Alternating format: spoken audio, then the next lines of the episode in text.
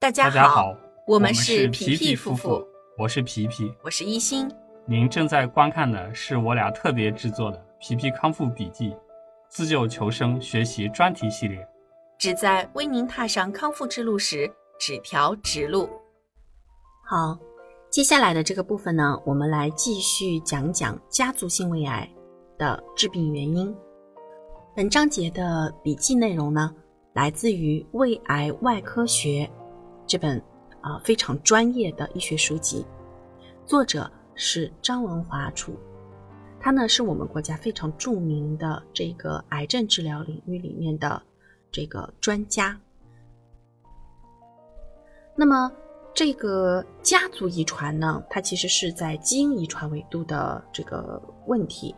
在临床上，只有百分之十左右的胃癌患者会出现家族聚集性的这种现象，被称之为家族性胃癌。它是一种非常少见的这个遗传性疾病。那要去确确诊是这个呃家族性胃癌呢，它实际上至少要满足三个条件，才呃在三个不同的这个呃条件当中来满足两条才行。那这个是什么呢？就是在一个家族当中，至少会有三例确诊的胃癌患者，其中呢一例必须是另外两例的第一代亲属啊。这，我在这里呢画了一个图谱图啊。第二个呢是胃癌至少会累积连续两代人，这个是一个至少的概念啊。至少一例胃癌患者发病的时候呢，年龄小于四十五岁，就可以怀疑是家族性胃癌诊断标准。就是在这三个条件当中，要满足两条啊，至少。两条及两条以上的，才能够被确认为是这个家族性的胃癌啊疾病。所以，我们我我其实和皮皮经常会呃收到一些朋友就在问说：“哎呀，我们家里面有人得过这个，然后会不会我们也是家族啊？”我说：“这个呢，其实咱们自己啊不要多疑。如果说是家族遗传的这种，那么您在治疗的时候，您的主治医生一定会来先排除啊，您是不是这个家族遗传史？他一定会问家里面有没有人得啊？家里面这个如果得过的是谁呀？是不是直系亲属啊？然后有多少人得过啊？他会问的。那医生呢，一般也会根据这三个啊可能性来去帮您判断，到底是不是家族性的，还是属于这种啊散发型的。那么，第一个世界上第一个就是发现这个呢，是一九一三年啊，沃辛第一次他呢描述了胃癌家族聚集的现象。后来呢，又有巴伯尔报道了遗传性胃癌占胃癌的总比例的百分之五，这是什么意思呢？就是实际上啊，在当时的那个报道里面。遗传性的只占了总的胃癌数量的百分之五，那现在呢，这个比例是增加了啊，有百分之十。但是呢，后来美国约翰霍普金斯大学的孟德尔人类遗传学数据库的资料显示，当然这个是统计数据放大了以后，呃，随着这个时代的发展呀，统计科学发展的越来越好，后来呢就发现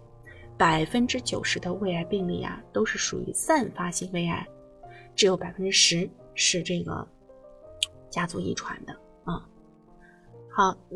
那么它有些什么特点呢？就咱们这个家族性胃癌的特点啊，主要有这么几例几个。首先呀，是发病年龄很小，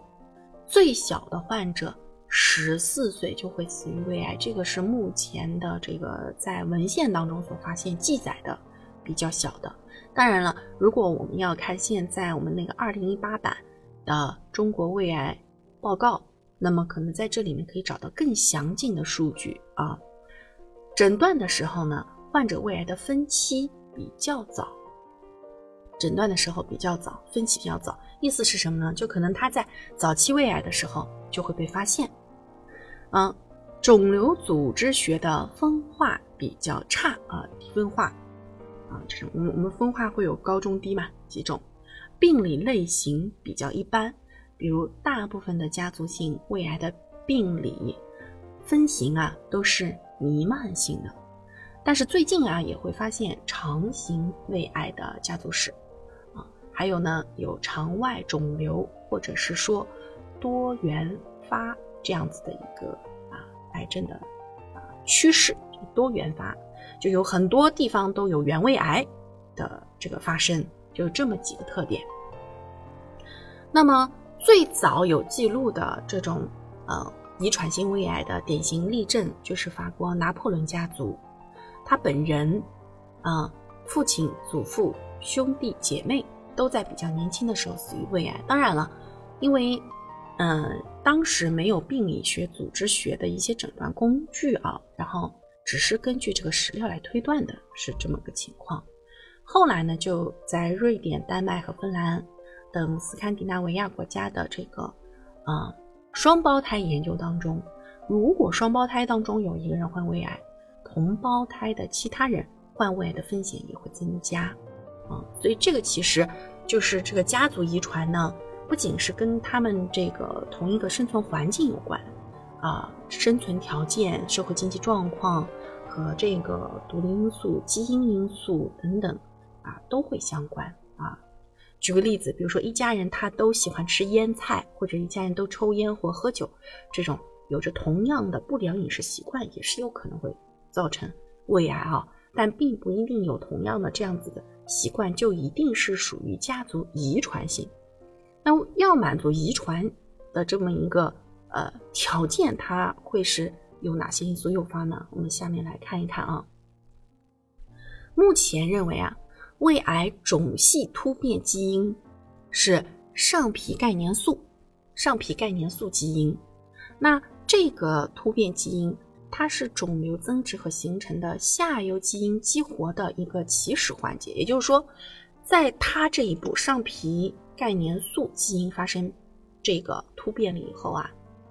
会造成肿瘤增殖和形成下游基因激活的一个起始环节，就像一个多米诺骨牌。它发生突变以后，会引起连锁反应，会导致接下来的这个啊连贝塔连接素，呃的复合物的功能失活，就是我们刚才的这个上皮概念素和贝塔连接素这两个啊物质的复合物的功能失活，然后会导致这个贝塔连接素从细胞膜里面释放出来，然后导致这个胞浆浓度增加，然后呢信号传导的一些通路被激活。然后慢慢慢慢对胃癌的形成起到了一些发挥作用。嗯，这个东西可能没有学过生物化学的朋友呢，就是很难理解它这个里面的一些意思。但是您只要记住，就是胃癌的这个基因突变啊，就是这个家族遗传的这个方向的种系突变，从上一代遗传到下一代，种系突变基因的这个原因是由于上皮钙粘素突变。诱发的一系列的这个啊反应，造成了胃癌的发生和突变。那么在这个领域里面被被叫做瀑布式的级联反应，瀑布式级联反应。那呃学过生物化学的朋友，就是对于这个啊学过基因的朋友啊，就是有这些。知识背景的朋友感兴趣的话呢，可以重点看一下这段内容。当然，这个也是我和皮皮的一些学习资料啊。所以，对于这个部分的内容的理解，我们也去查询了很多的资料来去理解这一段的意思。感兴趣的朋友可以自己来研究研究，因为咱们这这个节这节系列课堂的本质其实就是来公布我和皮皮的这个康复的学习内容、笔记的主要内容。那把这个我们学过些啥来去跟大家做分享。所以，就感兴趣的朋友可以在这个基础之上再进行一些深究。就举，就比如说是您的这个是呃遗传性质的，为了能够去避免下一代然后得到这个呃病，然后或者是说让这一代人避免早发早爆发这个疾病，怎样去避免呢？可以在这个部分去重点的向下延伸去来学习。啊，